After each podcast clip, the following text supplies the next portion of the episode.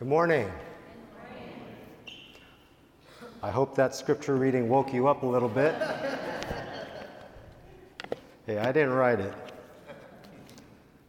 Um, we are in Amos for a couple of weeks. Amos is one of the uh, minor prophets in the Old Testament. That's the section that none of you uh, read, maybe excepting a few. Um, you know, Amos, Obadiah, Zephaniah, those, those guys.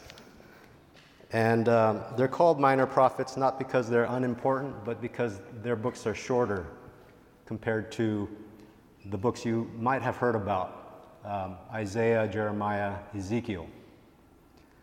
But there's good stuff in there. It's not light reading, it's not always fun and pleasant, but uh, it's important. It's in the Word of God for a reason. And uh, it's good for us to, to look at the parts of the Bible that we don't normally look at so that we get a, a, a more full understanding of how God works, who God is. Um, but, but there's a spirit of distraction and preoccupation in the nation of Israel uh, during this time. Kind of like how there is today on, the roads. Um, maybe you've seen it. You're in a left turn lane, and there's a car in front of you, and the left arrow turns green, and that car doesn't move, right? You've been there. Uh, or you've been that car that's, that's been in the front of that line. I've been that car where, uh, you know, I haven't done this, but I've seen this where the entire light goes from red to yellow, uh, red to green to yellow to red, and that car hasn't moved. And uh, I'm not a honker, I just forget. And so I've just sat, sat there watching, like, wow. And, and, you know, most of the time, what are they doing? They're on their phone, right? They're on their phone. And uh, I don't want to be a hypocrite because sometimes I'm on my, on my phone and I got to stop. But it's something that many of us do, and it, it's a problem. Distracted driving is a problem.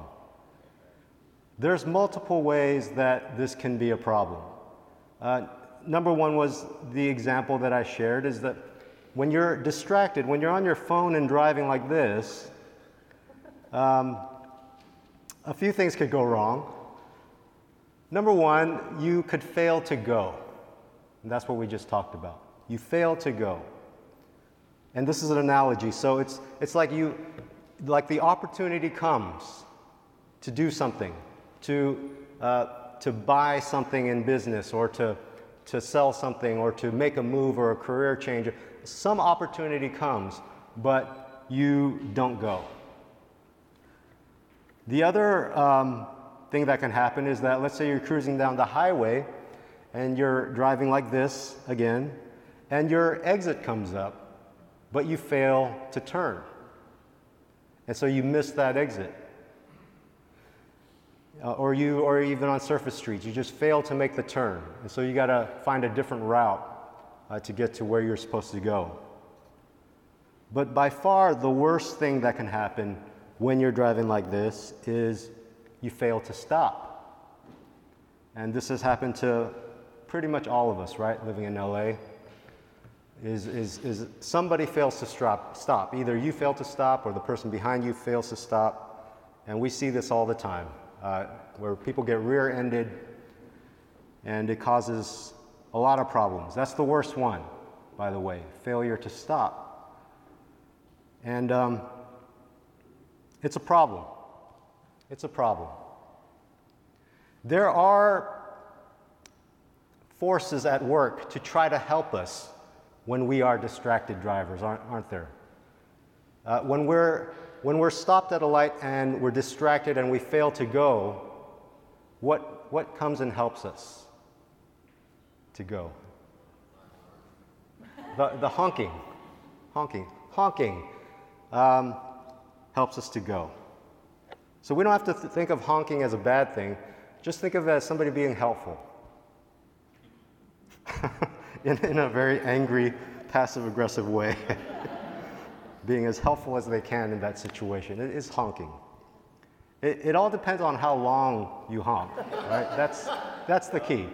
A couple of light taps, that's a friendly little honk. That's what I do beep, beep. Uh, but if you lay on the horn, that's something else. Yeah. Uh, what do we have for failure to turn? We have Google Maps or Apple Maps, whatever you, maps, or if you're from the 90s, MapQuest, right? Um, and uh, yeah, and it tells you, it's a friendly little voice, says, you know, turn in half a mile. So we have that for turning. Do we have anything for failure to, to stop, to slow? Uh, one of our cars actually does. Our, our car, one of our cars is from 2019, so it actually has a feature where uh, if you're too close to the car in front or too close to an object, it'll have this flashing red light and it'll beep. Uh, it won't stop for you, but it will do its best to alarm you enough to stop. Uh, if you don't have that, you, you just need a terrified passenger. I, my wife does that for me. Sometimes I'm just cruising along and I just hear yelling, and uh, that's when I know I should stop.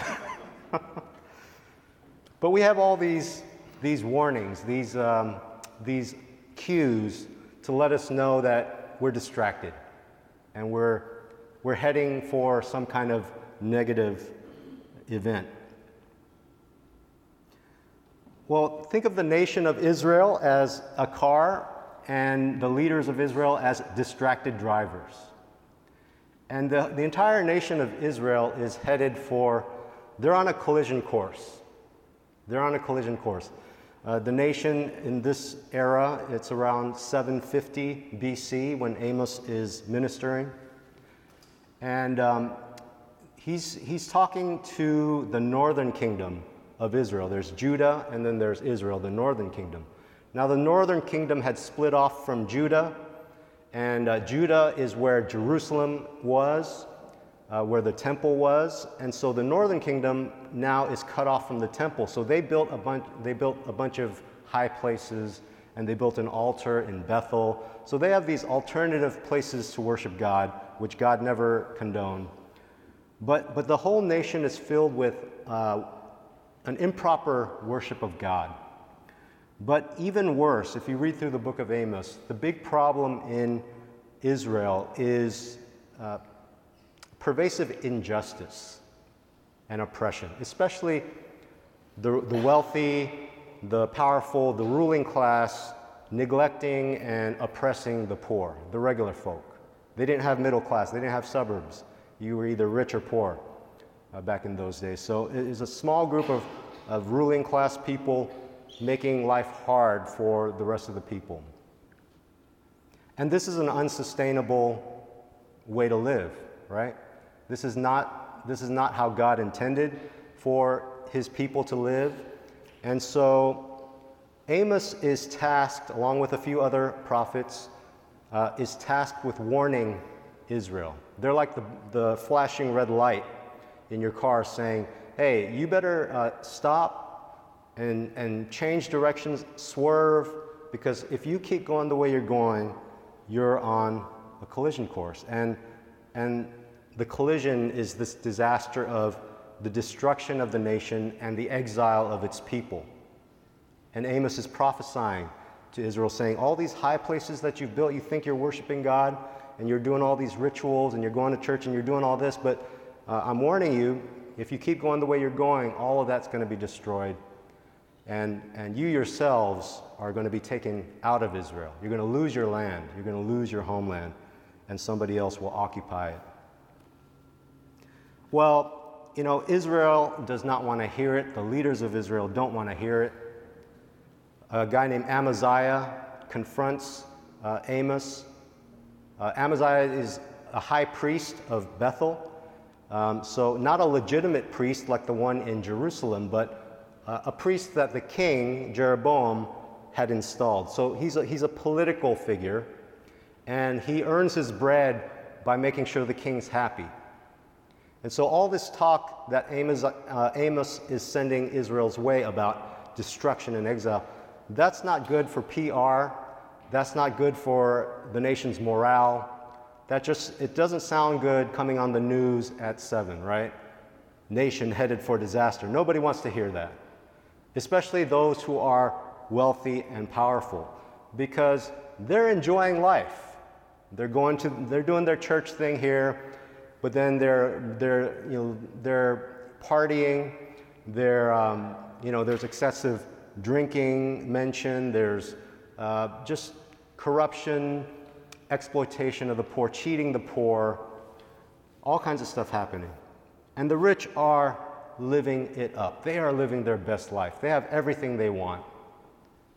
They have control over the country, they have wealth, they have, they have position and privilege, and, and so they don't want to hear anything about how the country is headed for exile. They just want to hear, we're doing great, the country's great, the king is awesome, and, and everybody's happy. And so Amaziah the priest tells Amos the prophet, Go back to Judah, because that's where Amos is from. Go back to Judah and earn your living there.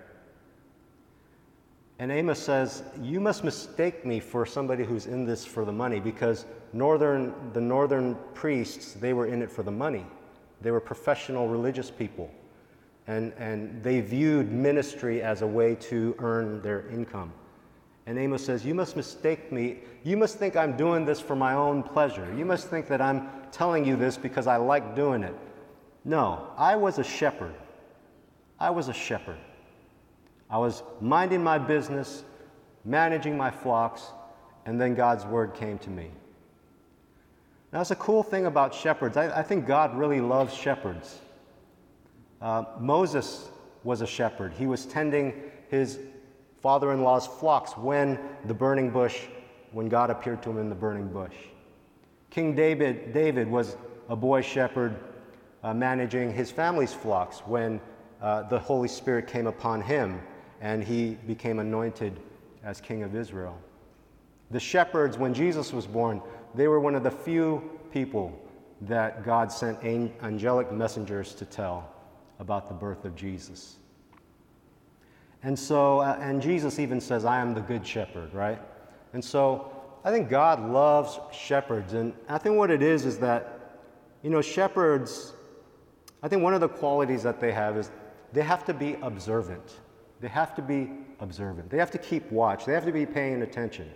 They can't be distracted because they have to constantly be scanning their flock to make sure none of them are going astray. They have to be scanning uh, the horizon to make sure there are no wolves or bears or, or lions or any other uh, predators that could attack their flock. They have to be paying attention to the condition of their sheep. Are any of them sick? Are they hungry?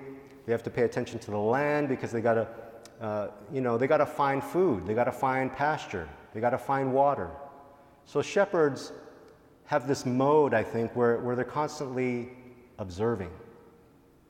And so God sees that and, and uses that by, by speaking to Amos through what he sees.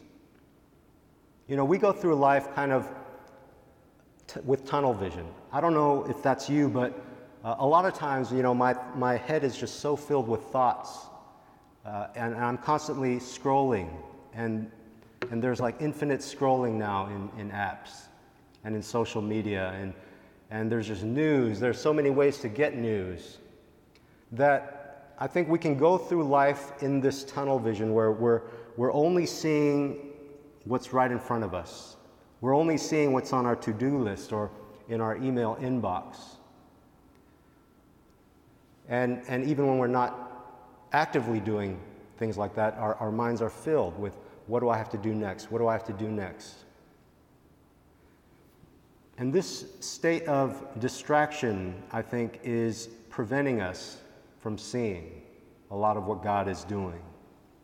Amos is undistracted. He, he goes to a town and he immediately starts scanning What's going on? Maybe it's the shepherd in him. What's going on in this town? And he sees things that other people don't notice. And so God, God starts speaking to Amos. He says, Amos, what do you see? What do you see? Amos, what are you looking at right now? And Amos just happened to be looking at this wall, and uh, there's a plumb line. Maybe they're doing some construction. And a, a plumb line is just a device um, that can measure how upright a wall is, how straight a wall is. But Amos sees this plumb line. He sees the people working on it, but, but then he sees God at the wall. And in that, in that picture of what he saw, he, like who looks at walls, right? I don't look at walls.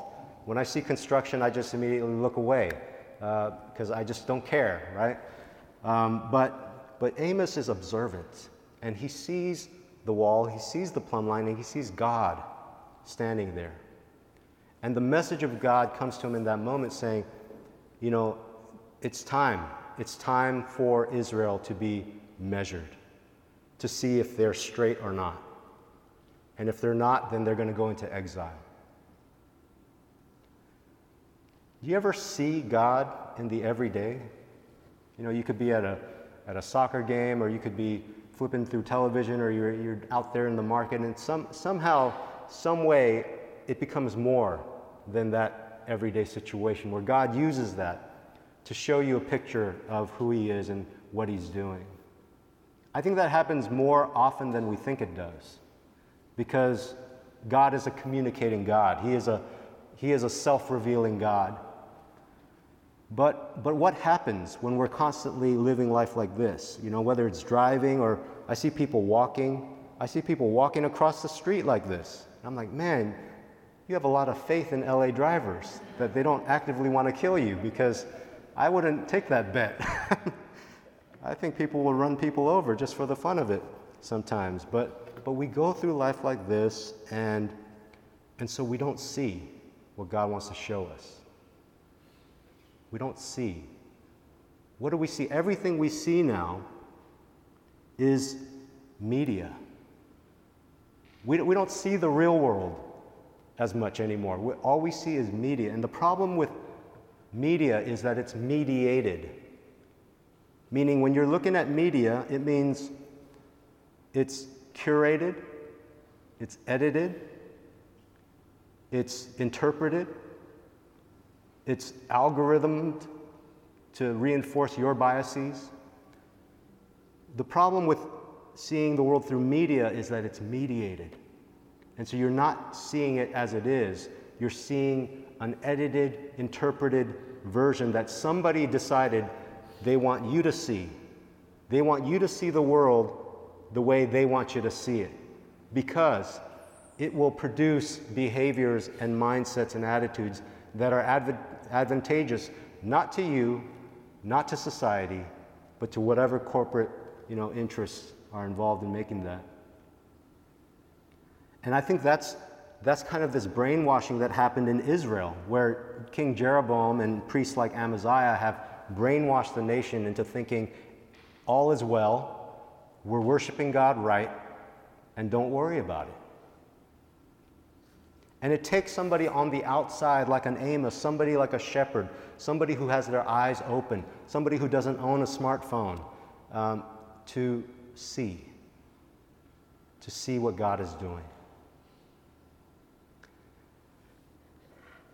You know, I, I don't do this enough, but I, it sometimes happens to me. Like I was driving down the street and um, I saw this mattress store that had this huge sign, you know, store closing. Like, I didn't know you could be that excited about closing your store. It was, the, the store closing sign was bigger than the store sign. It was just like, they were like, we're closing. And I, I got sad because it was one of those stores, and there's hundreds of them, right, that look like they've been there since the 50s.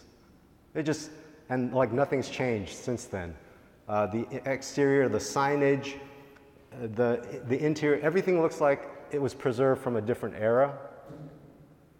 And, and I, you know, even 10 years ago, these things started closing down, but, but I think COVID just accelerated what was already a declining situation. And, and there's just hundreds of little mom and pop businesses in this area and in your neighborhood, wherever you live, that are just not going to be there in two years, three years.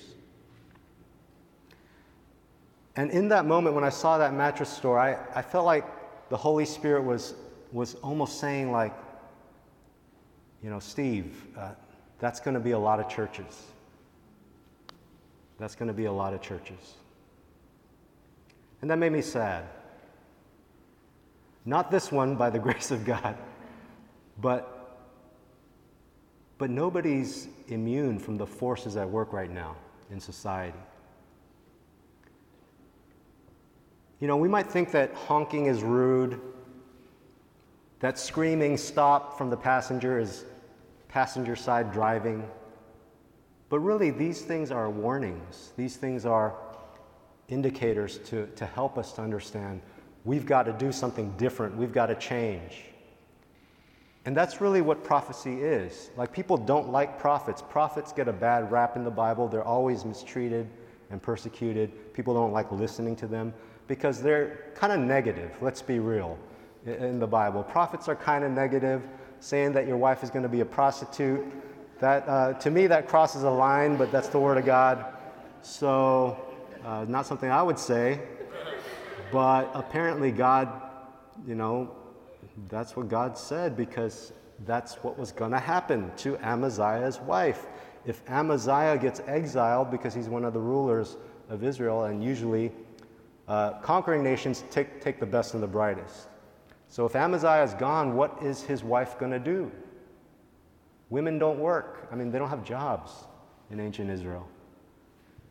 So Amos is just telling it like it is. And he's not doing it out of hatred Never take prophecy as condemnation. It's not condemnation. It's the purpose of prophecy is change. The desire of God in sending Amos to Israel was not to destroy Israel, but that Israel might change. If the king had woken up and said, Man, Amos is right, we're doing it wrong, everybody, we've got to, we've got to change and if they would tear down the high places and come back to God, I believe with all my heart that God would have spared Israel from exile.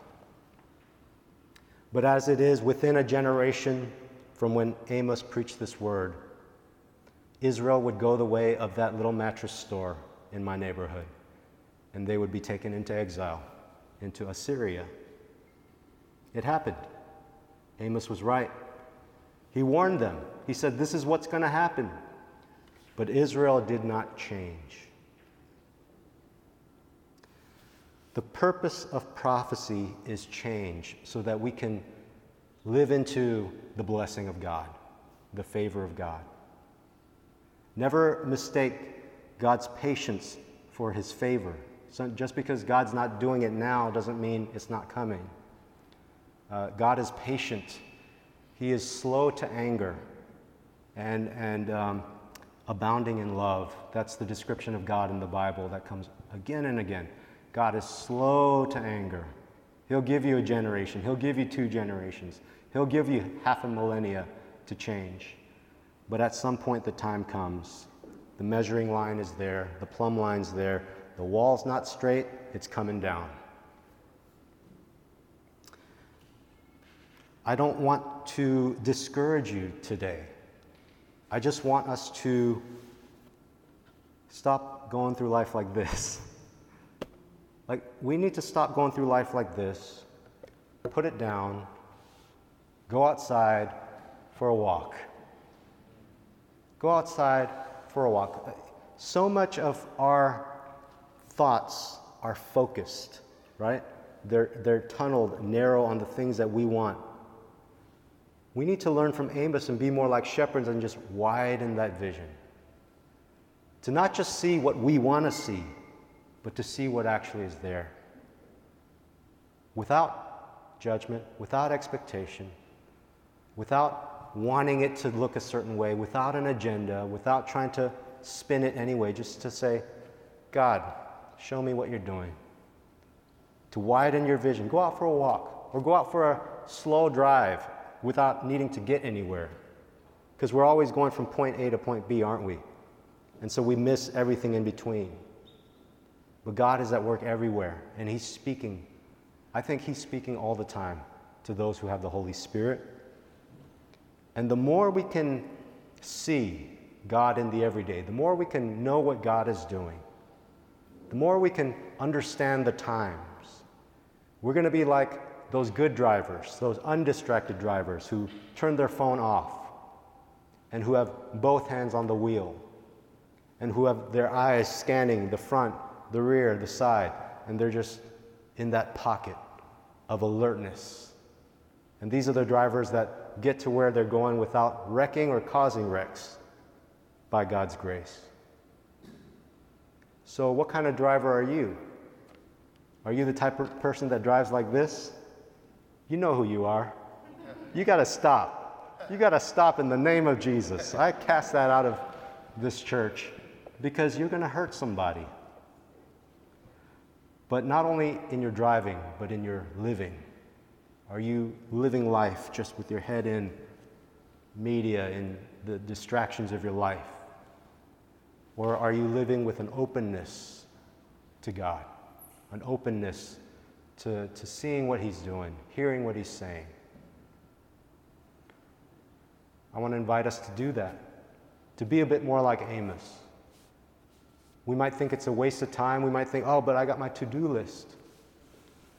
Some days you got to put your to do list aside and say, God, what do you want me to do? I got my list of all the things I want to do. God, what do you want me to do? The more you can live like that, with an open awareness of God, the better the outcomes in your life, in every sphere. Because God will begin to show you the reality of your relationship, your business, your career, your friendships. You'll start seeing the things that you didn't want to see. And it might, it might hurt, but you'll have tools to change when you allow God to speak. And the more you change according to God's word, the more blessed you will be, and the greater blessing you will be. Let's pray.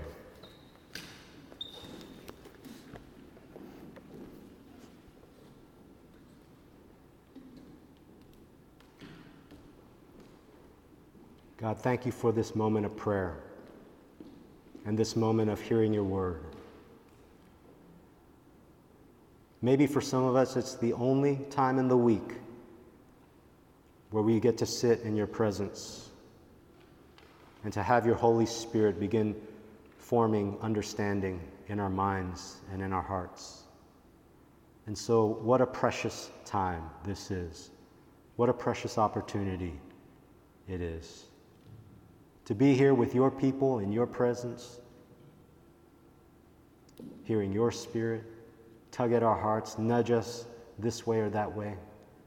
So I pray that you would do that for each of us. And Lord, I pray that this week that you would give us moments of open awareness, that you would allow us and help us to, to stop going from point A to point B for a moment and to simply be present wherever we are, to scan and observe our surroundings, to, to see the people, to really see the people around us and to understand what they're going through, to really see the needs of our city but also to see how you are at work in big ways and small ways, how your grace still is here. It's, it's working, it's at work in LA. Because you love the city, you love the people of the city, and you want the city to be blessed so that it can be a blessing to the world. So we pray that you would do all that in our lives. Make us aware of you. Help us to see you in the everyday. In Jesus' name we pray. Amen.